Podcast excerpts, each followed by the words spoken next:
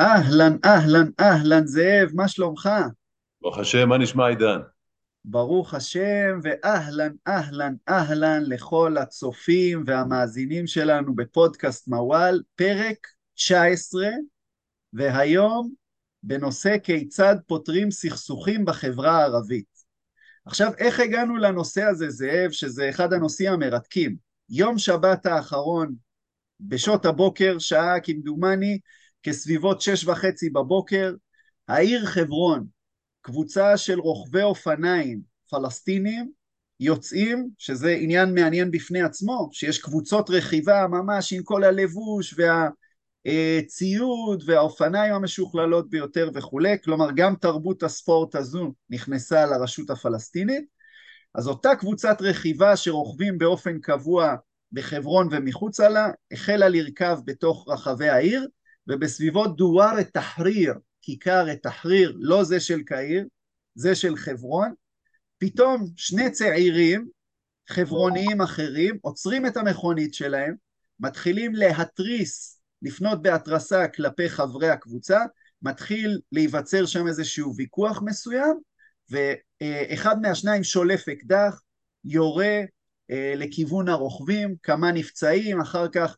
גם אה, הביאו רובה וירו ו- ורסיסים מה- מהכדורים אה, פגעו במשתתפים אחרים, סך הכל היו שם שישה פצועים.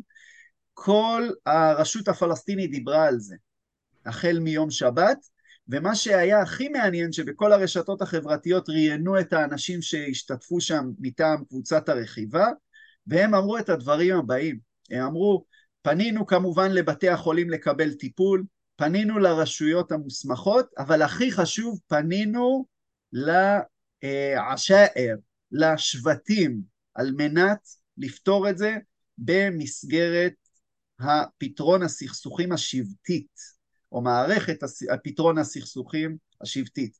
מה, מה מדובר? מה זה אומר בדיוק? איך, איך, זה, איך זה עובד הדבר הזה?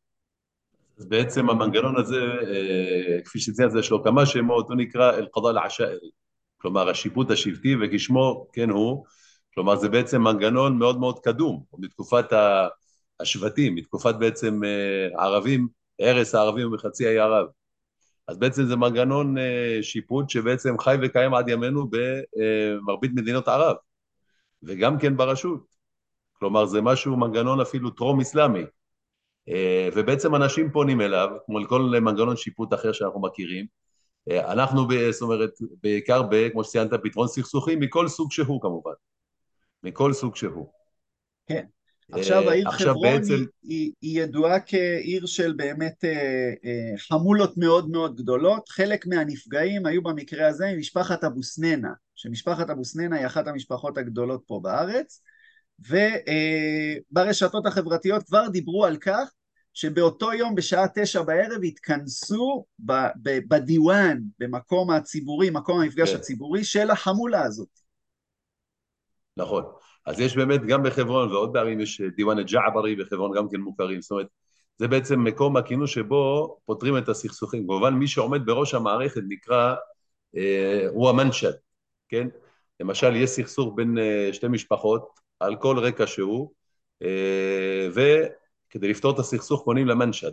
המנשד זה כמו הבג"ץ של השיפוט השבטי.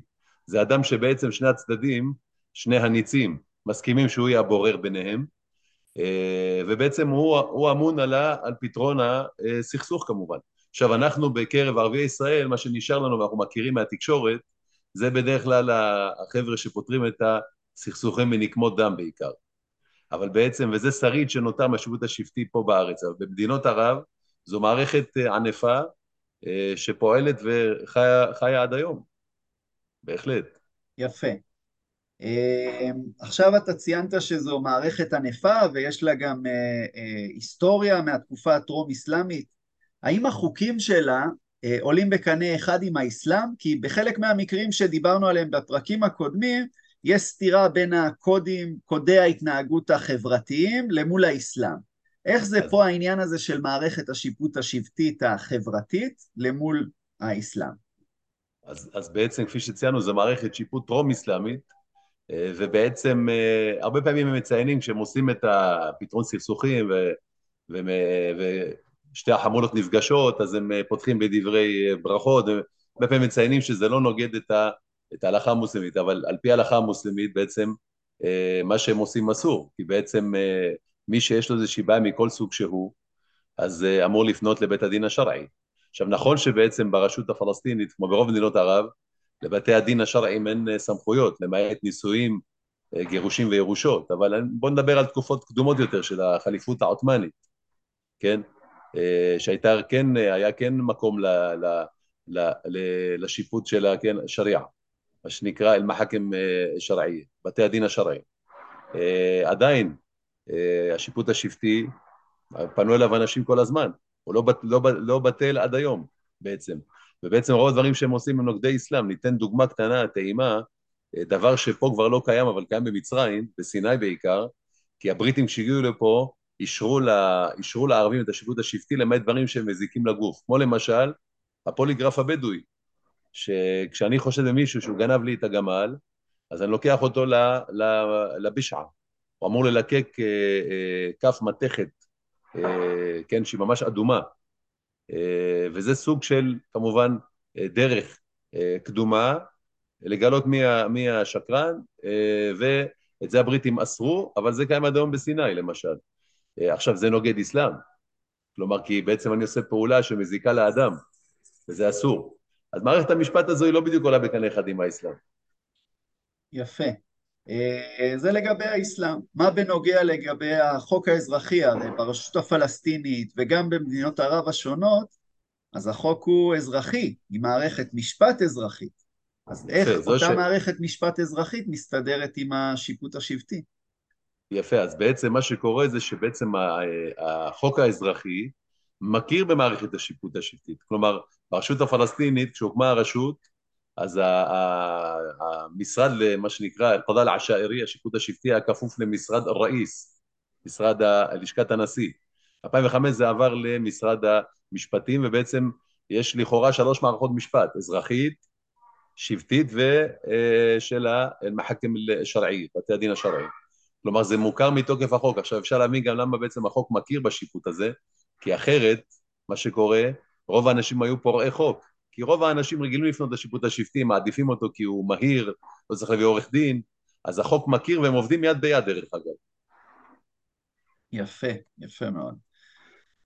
אה, לגבי ה, מה שאנחנו רואים בדרך כלל או פוגשים את הנושא הזה באמצעי התקשורת או ברשתות החברתיות הערביות, אנחנו נתקלים בזה בדרך כלל בהקשר של נקמות דם, בהקשר של פשעים חמורים כמו אונס, או בהקשר שכפי שציינו, אותו סכסוך שהיה ממש ירי חי אה, שפגע פיזית אה, ברוכבי אופניים. יש מקרים נוספים שבהם פונים לשיפוט השבטי? כן, אז בעצם האירועים שמתפרסמים זה האירועים הגדולים, כן? אם יש נקמות דם, ירי, לא עלינו מקרים כפי שציינת, אבל בעצם כל מה שאדם פונה לבית משפט אפילו לתביעות קטנות, השכן שלך עכשיו החליט שהוא בונה גדר ש... לא יודע מה, חוסמת לך את, ה, אה, את הנוף, חוסמת לך, או פותח חלון שמשקיף לך לגינה. אתה גם יכול לפנות לשיפוט השבטי. כלומר, הם פותרים כל סכסוך מכל סוג שהוא. כלומר, בוא נבין, בתקופות, בתקופות הקדומות, כן, זו הייתה מערכת המשפט שבעצם אליה היו פונים. אז כל סכסוך מכל סוג שהוא, פונים לשיפוט השבטי, בוודאי. יפה. Uh, לגבי תאונות דרכים, ש, שגם uh, ציינת, איך קובע המנשד את הסכום שאמורים לשלם לצד הפוגע?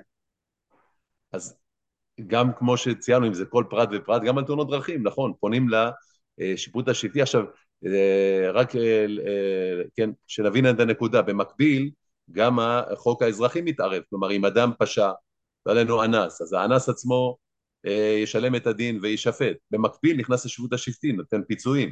אז אם הייתה תאונה והיו נפגעים, אז uh, העבריין uh, יישפט לצורך העניין גם על פי ה... אם אפילו צריך לשבת בכלא, יישב בכלא. במקביל נכנס פה השיפוט השבטי, מדוע?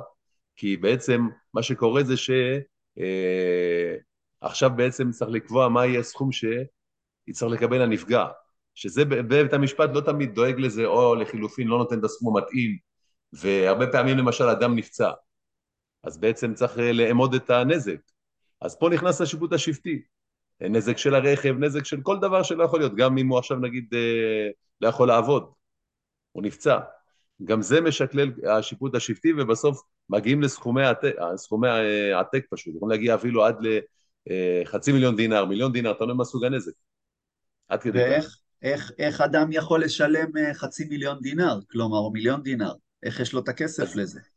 אז אדם פרטי אין לו, אבל מכיוון שהם חמאייל, הם חמולות, הם שבטים למעשה, אז אף פעם האדם הוא לא לבד, לא פרט, הוא חלק מחמולה. בעצם החמולה היא זו שתשלם את הסכום. כמובן הכל, הכל נקבע ב, על ידי המנשד, הכל נקבע על ידי המנשד. כשעושים בסוף את הסגירה האחרונה של הקצוות, אז uh, מורידים קצת, אז זה יכול להגיע, אבל עדיין זה סכומי, סכומי עתק. אז ככה באמת אה, מבחינת העונשים, אז בנוסף לעניין הכספי, יש סוגי עונשים אחרים שקיימים uh, מעבר לפיצוי כספי?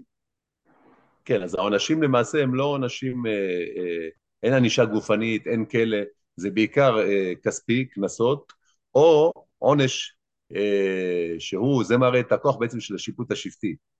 Uh, על, על מקרים uh, כמו למשל מקרים של אונס ומקרים חמורים אחרים, אז uh, מן הסתם האנס יישפט ויישב בכלא. כמו שאנחנו מכירים, אבל נגיד אם יש כאלה שסייעו לו, אז אה, או שהם חשודים ואיכשהו הם לא נשפטו, אה, כן, בדין האזרחי, אה, הם פשוט, העונש הוא תהג'יר, או אג'לה, הגליה, כלומר, ברגע שהמנשד החליט שהעונש זה הגליה, כלומר, אם יאספו את החפצים שלהם, יש להם משפחות, הם יצאו במשפחות מהכפר. כלומר, תבינו איזה כוח יש למנשד, ובעצם הכוח שלו נובע מזה שה... החמולות נותנות לו את הכוח הזה, כי מבינים שללא משפט, ללא איזושהי מערכת משפט כבלאגן. אה, אה, אז בעצם הכוח שלו הוא אפילו שיכול להגלות אנשים אה, מהבית, לתקופה של שנים זה יכול להיות אפילו. מדהים, מדהים. בהחלט זה נושא מרתק, שפה אנחנו נגיד גם שהפרק הזה הוא בהחלט רק טעימה מהנושא הזה. בהקשר הזה יש לנו במיזם, במיזם הוואל, בקורס הדיגיטלי שלנו, אחד השיעורים בקורס הזה, אחת ההרצאות, ממש היא הרצאה שלמה שעוסקת בנושא הזה של כיצד פותרים סכסוכים בחברה הערבית, אז מי שזה מעניין אותו בהחלט אה, מוזמן אה, לראות את הקישור שאנחנו נשים פה אה, בצירוף לפרק. ולפני שנגיד תודה רבה לכולם, נגיד אה, אה, ככה שאנחנו שמחים מאוד מאוד לראות את התגובות שאנחנו מקבלים ביום יום על הפודקאסט, אה, מקבלים גם הערות ורעיונות ופידבקים חיוביים כמובן, אז תמשיכו לעקוב, מי שעוד לא עשה עוקב לפודקאסט שלנו מוזמן לעשות עוקב, לראות אותנו ביוטיוב, בכל הפלטפורמות האפשריות. ונגיד לך המון המון תודה, זאב היקר. תודה לך, עידן. פרק מרתק, פרק 19 כבר, וואו, מדהים. אז המון המון תודה לכולכם, ונתראה בפרק הבא.